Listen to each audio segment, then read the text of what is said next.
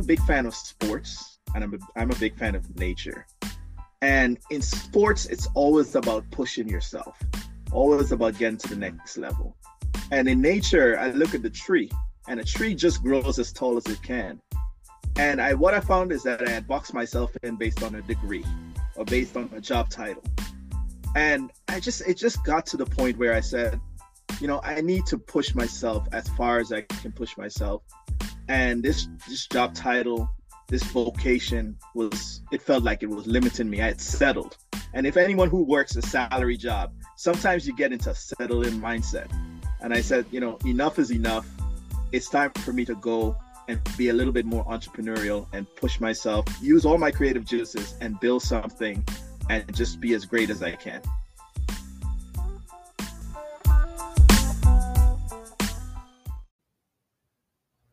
In this episode, I have the pleasure of speaking with Dr. Jermey Matthews, a former research scientist and senior acquisitions editor for the MIT Press. He's a seasoned book publishing strategist and entrepreneur. Jermey has spent over 15 years reviewing and publishing award winning books, interviewing and recruiting high profile authors, and launching new publishing and digital content brands. He works with hybrid book publishers, premium book coaches, and editors that serve nonfiction book authors. Despite all of his professional degrees and credentials, Jermey decided to bet on himself and become a full time entrepreneur so he could live a more fulfilling and freedom filled life. Please enjoy my conversation with Jermey Matthews on the MeBet podcast. Welcome to the MeBet, Jermey. Thank you. Thank you, Erica. Glad to be here. I am excited to have you here. You have quite a varied background. You're a scientist, editor, engineer, inventor, and entrepreneur. So, and you've had very different careers that have backed up your impressive professional credentials. I know you have a PhD in chemical engineering. You've been an, uh, an acquisitions editor at MIT Press for several years, and you recently yes. decided to quit and start your own projects. Why leave a stable yes. career to bet on yourself? A married man with three children. you know, I think I, I like to explain it this way. So I'm a big fan of sports and I'm a, I'm a big fan of nature. And in sports, it's always about pushing yourself, always about getting to the next level. And in nature, I look at the tree, and a tree just grows as tall as it can. And I what I found is that I had boxed myself in based on a degree or based on a job title. And I just it just got to the point where I said, you know, I need to push myself as far as I can push myself. And this this job title, this vocation was it felt like it was limiting me. I had settled. And if anyone who works a salary job, sometimes you get into a settle in mindset. And I said, you know, enough is enough. It's time for me to go and be a little bit more entrepreneurial and push myself, use all my creative juices and build something and just be as great as I can. Was there any one particular thing that hit you? Like, was there a pivotal moment where you said, okay, I'm going to really push myself even more right now? Yeah, I think it's, well, two things. One is the company that I was working with, uh, a very respected academic publisher, uh, wanted to give me new new work, um, give me new authors, and I thought to myself that you know this is going to be a lot more work, probably with not as much return. That that was one. Number two is it's a it's kind of a long term business where if you're an acquisitions editor like I am and maybe was at the time of this recording, um, it, you you have to work with authors like you're an agent and you work with them for years and they do new books with you. And i didn't want to get stuck in that role. So for me it was time it, it was a good time to break. And the other reason is that both my wife and i are pushing each other. We've been thinking about becoming entrepreneurs for a while. We've done a few things But you know, we just felt like now is the time for both of us to go all in. So we're both working on building our own online presence at the same time. That's incredible. I commend you on it because I was just going to ask you what was your wife's perspective on you leaving this very comfortable salaried job to go out and pursue some more creative pursuits? I was very nervous about how she would react, to be honest, because she's not as much of a risk taker as I am. Uh, but when I told her, I'll never forget the look on her face. It was a look of, wow, you did it, you know, like, but not in a, yeah, you did it, but not in a, I'm not happy you did it, uh, that, that you did it. It was, wow, you know, I, I understand. It was a, like an, a look of understanding and she did it herself you know not, not to make it completely about her but when she was mid-career she decided to and had two children she decided to go back to dental school and complete her dental degree got a baby in the middle of dental school and completed that so she bet on herself a few years ago and so when i made that decision i think she understood Oh, that's fantastic. So we have a, a whole family full of meat betters over there. I love that. I love that. So she actually has that good understanding. She knew what you were looking for because yeah. she had sought that out herself. 100%. That makes it easier. When you agree, eh, don't you think that made that conversation easier and that transition easier? Definitely. I think you and I were talking about a previous podcast with someone in the same community as ours and his wife also supported him when he made his decision and it's really it really makes it a lot easier yeah yeah because you don't have that additional stress because yeah making yeah. that transition can be stressful enough but if yep. you have home stress it's like oh no like yeah that can yeah. make it a little bit tougher absolutely you have been an entrepreneur before because in 2016 you co-founded STEM Reads Book Club. You operated right. it for two years and then you closed it yep. down. And I yep. think you may be thinking about reviving it in maybe a different iteration in some way, possibly. What would you do differently this time with your entrepreneurial projects? Mm. Well, you know, I think part of the challenge that I had with STEM Reads Book Club, which was a monthly subscription box of children's STEM books, was I had a partner who was much more experienced in business, and I didn't pay attention to the marketing. I left that to him. I didn't pay attention to the finances. I left that to him. I did most of the content. I did most of the sort of the product development. And so this time, I think what I need to do differently is to learn every aspect of being an entrepreneur myself. You're not really an entrepreneur unless you kind of understand every aspect because it's all on you right? You can't really point to someone else, you know. And that's that's the big thing about working with a company. You do what you're supposed to do. You don't have to worry about someone else's job. Some people like that, but I actually do like learning about all aspects of business. So this time I'm going to lean in and you know get my feet wet with every aspect of the business. And that's really important because as an entrepreneur, you do wear all the hats, everything. You yes. are HR, you are marketing, you are research, mm-hmm. you are fulfillment. It can be overwhelming, but at the same time, the rewards are yours as well. So you take ownership of not only the I like to call them experiments, not failures, but you take ownership of those experiments. That's right. You also right. take ownership of the successes as well. Mm-hmm, mm-hmm. And I'm not opposed to outsourcing and delegating, but it's better to know how to train people once you've had some experience doing it yourself first. I can totally relate to that because I remember when I needed to get a website made yeah. and I hired a virtual assistant and I said, okay, this is what I want. And what came back to me was nowhere near what I wanted. And so I was kind of in a time crunch. So I had to figure out how to do it myself. And from yep. that point on, I realized how important it was to know, even if it's just the basics, I don't have to know whole yep. all the ins and outs. But even if it was just the basics of, okay, this is what I need, so then I can properly explain to the virtual assistant, okay, this is what I'm looking for. So when it comes back and it's incomplete, I'll have a better sense of that. So I, I think you're right on the money with that. Absolutely. Um, yeah. When you were operating your uh, STEM Reads book club, do you recall the day when you made your first sale? What that was like? oh man. You know, uh, what I remember about that business was us being really excited. We started an Instagram.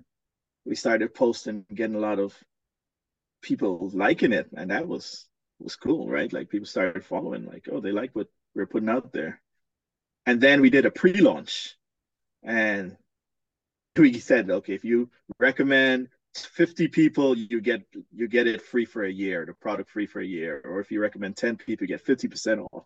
And it was fairly successful. I think we launched with 200 customers or 150 customers. And so that was really, really exciting to have done that. And actually, I'm glad you asked that question because it made me. Sometimes you forget your wins because you focus on the losses. You know, we ended up closing it down. I didn't make a ton of money from it, you know, because our margins were a little thin. You know, all these things, as you just said, they're experiments, they're learning experiences. But you asking me that reminded me of the fun and the excitement of doing that pre-launch and actually people giving you actual money for this idea that you created. So uh, yeah, it was it was exciting. It's so important to remember those wins, the small wins, because having yeah. 200 customers, that's a big deal. You cannot underestimate that. These are 200 people who have said mm-hmm. yes to what you're mm-hmm. putting out there. That's definitely something to be proud of. Absolutely. And you know what? Those were parents buying something for their children. And parents are very careful about what they buy for their children, especially educational materials. And that's what we were offering them. And actually, it's making me a little like a bit emotional thinking about that we got the trust in those two years of about a thousand unique customers in total, many of them just renewing every month, trusting us to give them a product that their children would appreciate and that would bring some benefit to their children. So yeah, it, you're absolutely right. Those are things that you can't forget. I like to underscore what you said about you earn their trust with something so important as the information that is feeding their brains. You are yeah. helping them to develop and you earn that trust where yeah. those parents said, We feel comfortable. We like what you're putting out there. They like it so much that they get it on a monthly basis. That's yeah. a really big deal. That yeah, really, yeah. That is. I know for myself when I first started on this entrepreneurial journey, uh-huh. I underestimated the power of the small wins. Like I totally overlooked them. Like I didn't really stop and think about them. I was always focused on those big deals, those big wins, the the big stuff, which quite honestly were few and far between but it was the small wins that got me up to the point of the larger ones. Yeah. So in the last since I guess it's been the last 9 months or so, I have been starting to write down small wins and I use and mm. I do mm. weekly. So what I do okay. is I I always have my phone with me, my iPhone.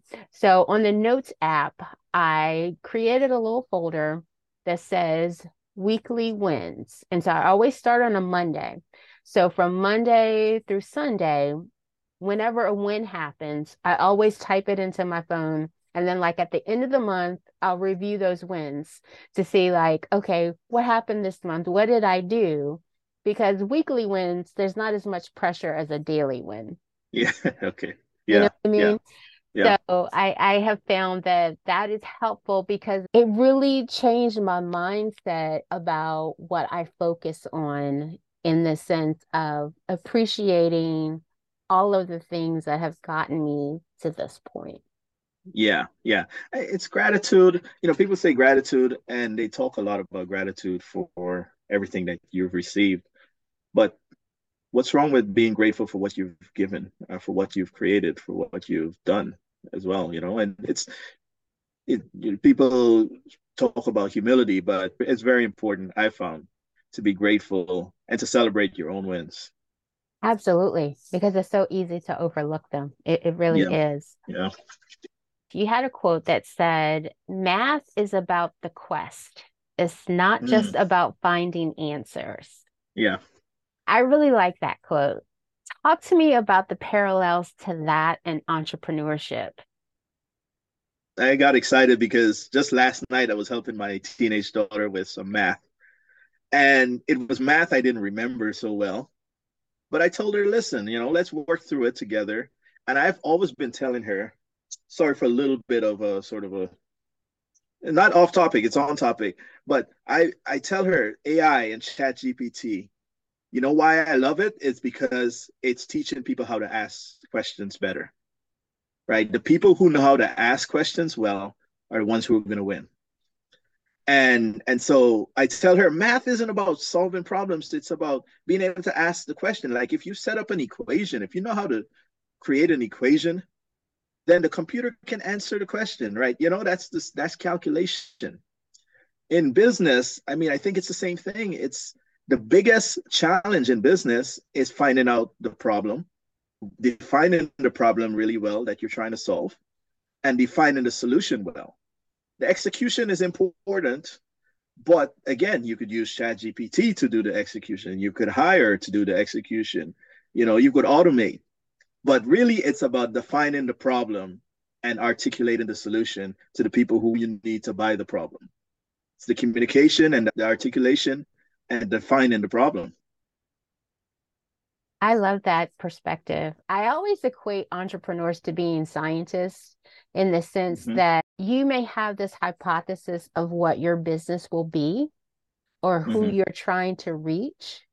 hmm But once you actually put it into action, you might be amazed at what the results could be in the sense hmm that, oh, I thought my target audience was this group, but it might end up being a completely different group. And now you have two different audiences or a different segment of an audience. I, I look at entrepreneurship as a lot of experiments. And as someone who is a scientist and an entrepreneur, would you co sign that philosophy? I definitely would. I mean, I think the what science does is you do experiments, you get results, and then if you get the results often enough, you say, okay, the process worked, the original hypothesis worked. Now you call it a law, right? Or a, or a process if it's engineering or whatever. Same in business. I think the greatest businesses have a repeatable process and system that works. So the experiments and the results really are informing the thing that drives them, which is the process or you know or the or the theory. So I, I think you know I think the parallels are completely on point. And actually, I give you credit for noticing that in my bio. Rather, you know, it's not something I think about all the time, but I've been thinking about it more and more. That really everything is about you ultimately coming up with a process that you can use to drive the results. I think that's, you hit it right there. Process is very important. I think with a couple of my businesses, I did not have a consistent process or system in place. I Mm-hmm. got good results, but it became a bit overwhelming because I didn't have those systems in place. And you're right about that. As you Mm-hmm. think about your STEM Reads book club, and if you decide to revive it, Yeah. what different process do you think that you would institute to to help it to perform better or to have a better handle on it, especially since you will be wearing all the hats? I think what I would do is what I mentioned earlier, which is really start with defining who my audience is and what problem I want to solve. I mean, I can't solve a problem that I'm inventing. So I've got to do a little bit of customer validation. Initially, uh, we were targeting parents uh, and obviously their children. But, you know, now I'm thinking that teachers who teach STEM in elementary school could be an audience that really could use a solution in this space or children's book authors. So I've been around some children's book authors and they were excited about what I'm doing, right? And given my background in publishing, you know, I think I would first like try to figure out who has this problem and what can I offer them. And then in terms of setting up a process, it would be about like as you just used the word experimenting, you know, once I'm doing the thing, I have to pay attention to the feedback. And then I can iterate and improve a process that delivers the solution more efficiently, which not only helps the customer, but helps me, right? In terms of margins, in terms of the rewards and the revenue, you know, the more efficient you are, it helps both ends, the customer and the business. Absolutely. Absolutely. What challenge has taught you the most about yourself? I'm gonna go with something that I, I think I shared with you before that I'm vulnerable. My second daughter is autistic and nonverbal. And it's been, I mean, she's the joy of our life. She's incredible. She's got a beautiful smile. But it's been incredibly challenging. Anyone who has a child who's autistic and nonverbal understands the challenges. And that's another reason I think I don't say a lot, but that's another reason that motivates me to bet on myself. Because when when the challenges first started occurring, I was working in a different job as a journalist, as a writer, and I had to take family leave just because the school would call me almost every day, come pick up your child. It's you know we can't handle, and so I would, I said, you know what, just let me be able to work from home. I'm going to take like family medical leave just to take care of my daughter, and then when I came to you know the in book publishing the same things were happening. I had to ask them for a lot of um, just sort of permission, right, to be flexible, to respond to her needs. Um, now she's in a much better school system, and you know we're blessed because you know they're doing a much better job and and providing for her, and we're so grateful. But it taught me to just it taught me first of all empathy. You know, I just now I have so much empathy for people in, in any situation, not just in this, this same situation. But it taught me that, you know what, you can do anything. You know, if you can, if you can manage to hold a job, parent all their children, you know, take care of your family, take care of your daughter, you can do anything. And and I think, like I said, it also taught me a lot of empathy, and and for that I'm eternally grateful. That's incredible. I applaud you for that, and I know that when you have to ask permission for your employers to be able to do that, that can be a humbling experience, I can imagine. Yeah. My dream in life is to be able to be in a position where I never have to do that again, right? I can work on my own terms. I cannot work on my own terms and be able to take care of all three of my kids and my wife and my family without asking permission for some basic things, you know? Yeah. Absolutely. And you're modeling that behavior, both you and your wife, you're modeling yeah. that behavior for your daughters because they saw your wife go back to school, yeah. complete another degree, make that transition at a point in her life where she had a family and other obligations. Yeah. And the same right. thing for you. They see that, okay, daddy's going to bet on himself by trying something new, pursuing his passions and yeah. helping other children. That's the other part of it too, because as you continue with STEM Reads Book Club, or even if you, I know you're talking about another project is the Pub Savvy Academy, where you are the founder and book coach.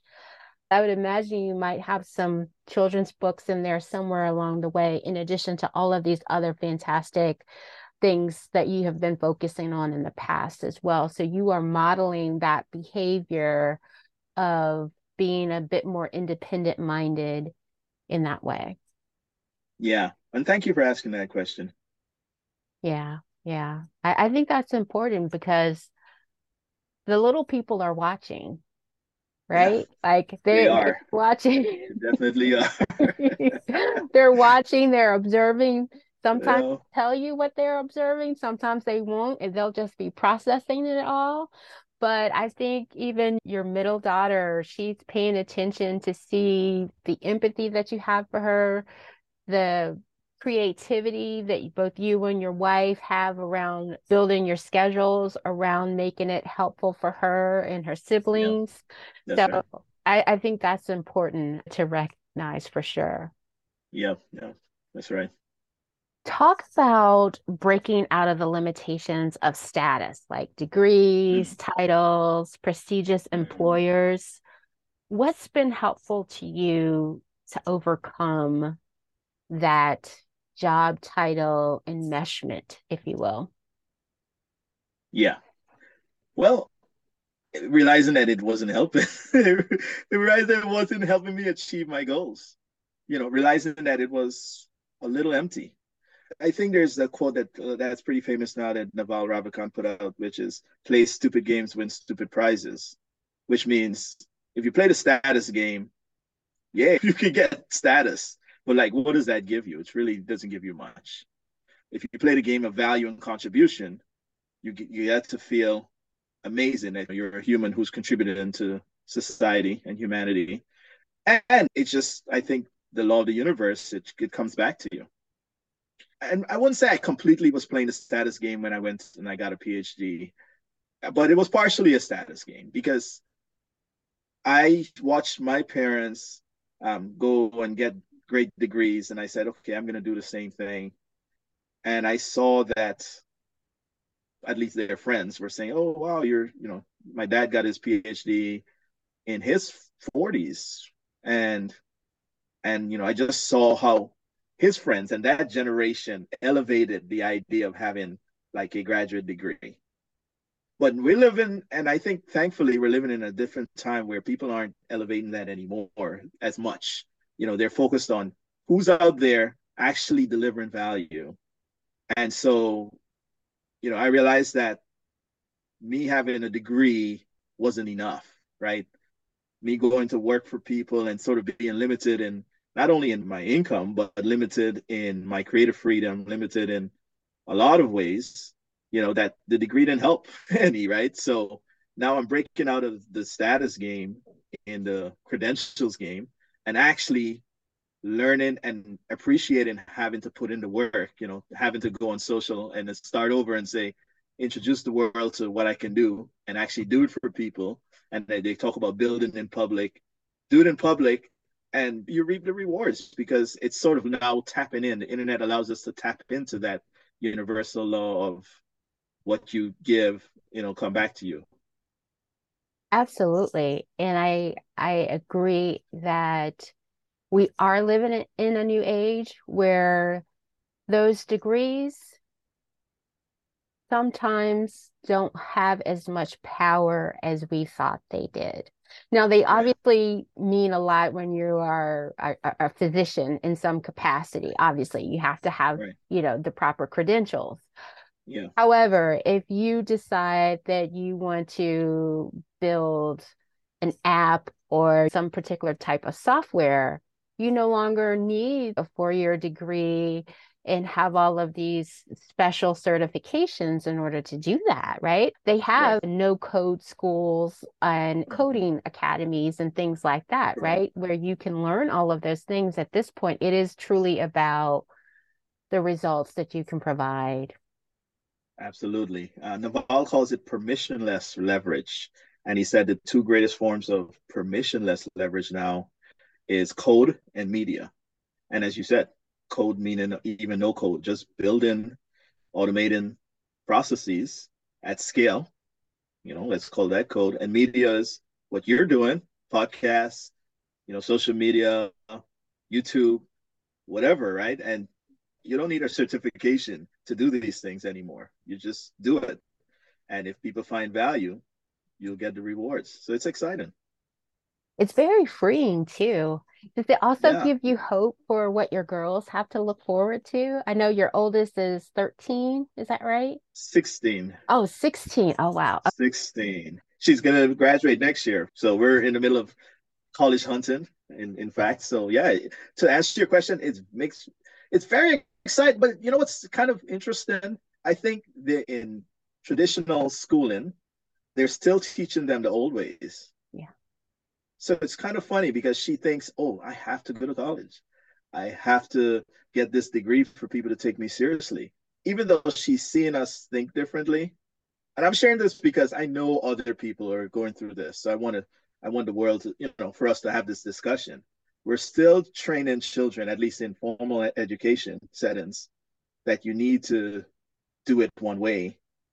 When in fact, you see so many young people online doing it a different way. I mean, obviously, we're seeing the ones that are succeeding, not the ones that maybe failed and gave up. But there's no permission. You just keep going. If you have a passion, it's not about, you know, just getting a quick win and becoming the biggest YouTuber or Instagrammer like right away. It's just about it doesn't cost you much to just create and have consistency in what you're building. And over time you get better and you grow. Yeah. The world has so many opportunities for your young daughter who is graduating yeah. and for the other two that will soon be in that position. There's so many more opportunities, and it's a beautiful thing to witness as we're going um, through this process. Yeah. Because of your varied background, you have so many wonderful things.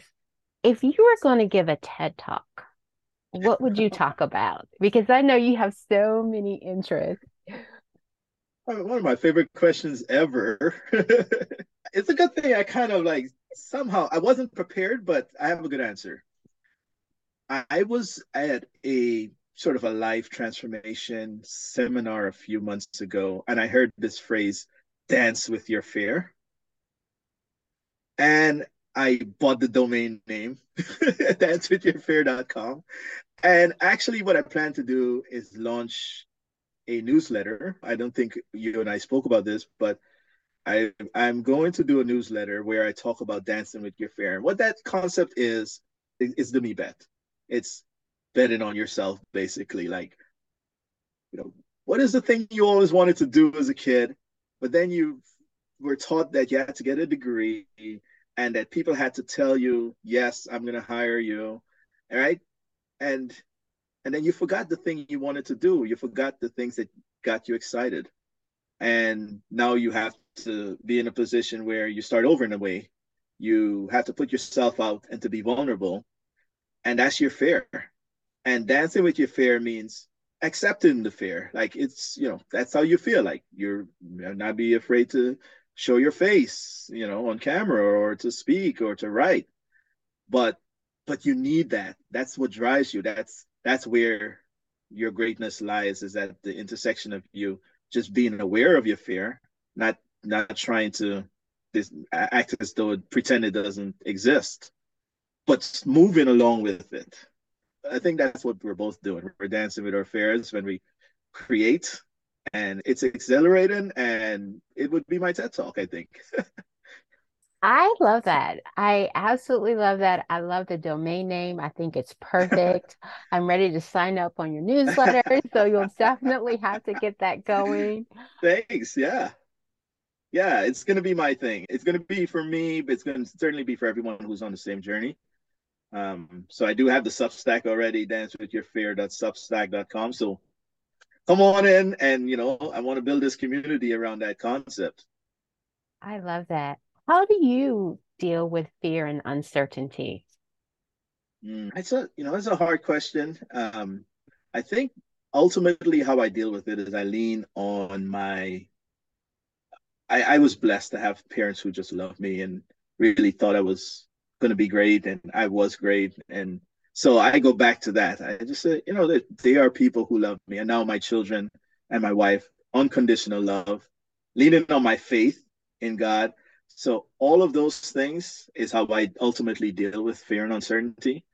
The other way I deal with it is is doing the thing and once the pain is over, I realize, oh, it didn't kill me. you know, like on my birthday uh, a week ago, I took a 16 mile walk and it was tough. But, you know, I just do hard things to overcome the fear or at least to sort of put it in its place. Happy belated birthday. That's incredible. Thank you. Thank That's you. incredible. One of my other guests said, confidence follows action. Mm-hmm. And that really stuck with me and it resonates because the more you do something, the more confidence you'll have with it. So the next time you decide to go on another big hike, since you did it once, yeah. you can do it again, whether it's the same amount of time or length. You can continue to do it and build upon it, and you feel more confident in doing that. Yeah, yeah, 100%. Confidence does follow action. What would your younger self be proud of you for? Uh, breaking out of the status game. I mean, you know, let's let's be real. You know, I come from a minoritized background where the win in life is to prove that you're an equal, right? Especially intellectually. And so in my community, people wanted you to be as do as well as you could academically um, mainly just to prove to yourself that you're an equal and to the community, right? And all that is fine, and I understand why you know that's a big driver. But the younger me didn't look beyond that. Didn't look into, you know what? Learn how to create value. The younger me used to look at merchants and entrepreneurs. You know, this was in the 80s and 90s, right? Um, and when entrepreneurship wasn't that that that popular and I looked at those people. I sort of looked down a little bit on them, right? I said, "Oh, there's, there's, they just sell, right? They're salespeople. They're trying to trick you into buying things, right?" I didn't see them as providing value. I didn't see entrepreneurs as providing value. And the younger me was a little bit snobbish, to be honest, right? I looked at people with degrees and who could say big words as as the people that I wanted to become and I became that. And then I realized there's nothing to that if you're not serving. And so, you know, I think the younger me would be proud of breaking out of that mentality. When did it click for you? When did it go from being snobby to having empathy? yeah. I don't know. So the snobbishness, I, I just want to clean it up because I don't want to associate myself with snobbishness. It wasn't it wasn't like outwardly snobbish, right? But it's just that thinking, right? That I that that's not what I wanted. That to me it was better to be, you know, this person. And when did it switch to empathy? I honestly I think I'm gonna throw out a name that most people know, Gary Vaynerchuk. Like and and this happened when I started dealing with, you know, my daughter who's autistic and sort of having to stay up late at night, you know, working with her or taking her on drives to calm her. All these things, I started listening to a lot of YouTube and just you know just inspiration and just something to sort of temper me a little bit. And I started listening to a lot of Gary Vaynerchuk, and he's like the ultimate entrepreneur. That's all he talks about. And he just made me realize, like, hmm, that's a different lifestyle where he's creating, he's just being his best self and he's creating value for others and he's he was just talking about that and i realized well maybe that's what i really love. I mean i've always loved you used the word inventor. I've always loved inventing and creating but i saw it again from a, a perspective of oh you invented something. Yay people th- will call you an inventor. But then i realized then i started learning from him and from others on the internet that it was more than about the accolades. It was about creating value and there's a, so much reward in creating value. And i think again another i guess blessing of having you know to go through this journey with my daughter was being forced to think differently and to listen to different voices. That's absolutely beautiful. I think that's a great way to sum up a lot of what you've done which is you know you've been forced to think outside of the box a little bit yeah. as a scientist, an engineer, a father, an, an entrepreneur, an inventor. And it's great when you can take a step back and see how all of these things connect in such a beautiful way.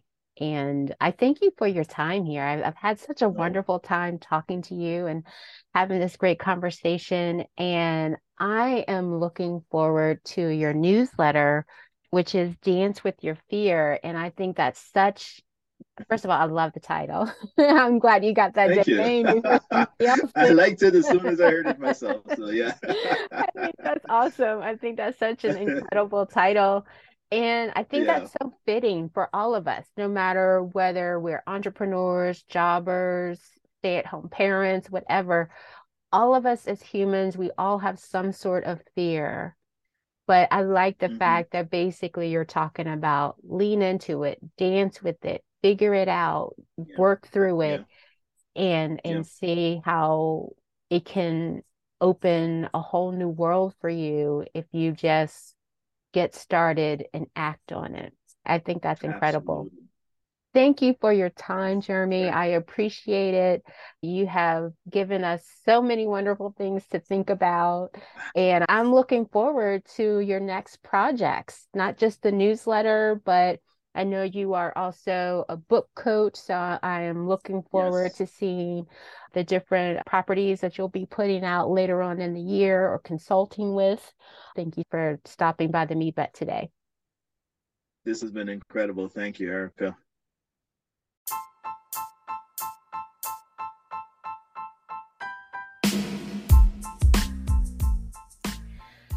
Jermey has a compelling story that I think many people can relate to, where he was living a checklist life yet wasn't happy or didn't achieve the freedom he was seeking.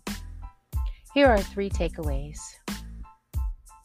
One, Jermey stresses the importance of breaking free from societal expectations, how we shouldn't let job titles or credentials limit our potential. Instead, we should focus on delivering value and building something meaningful beyond traditional norms. Number two, fear can often hold us back from pursuing our dreams. But what if we could dance with our fears and turn them into stepping stones to success? We must learn to accept the unknown, take calculated risks, and conquer our fears. And number three, embrace the quest, not just the answers. In both math and entrepreneurship, it's important to focus on the journey and the process of discovery. Don't solely fixate on finding the right answers. Enjoy the exploration and learning along the way. That's it for today. Join me, your host, Erica Johnson, next week for our final episode of the season of the MeBet podcast.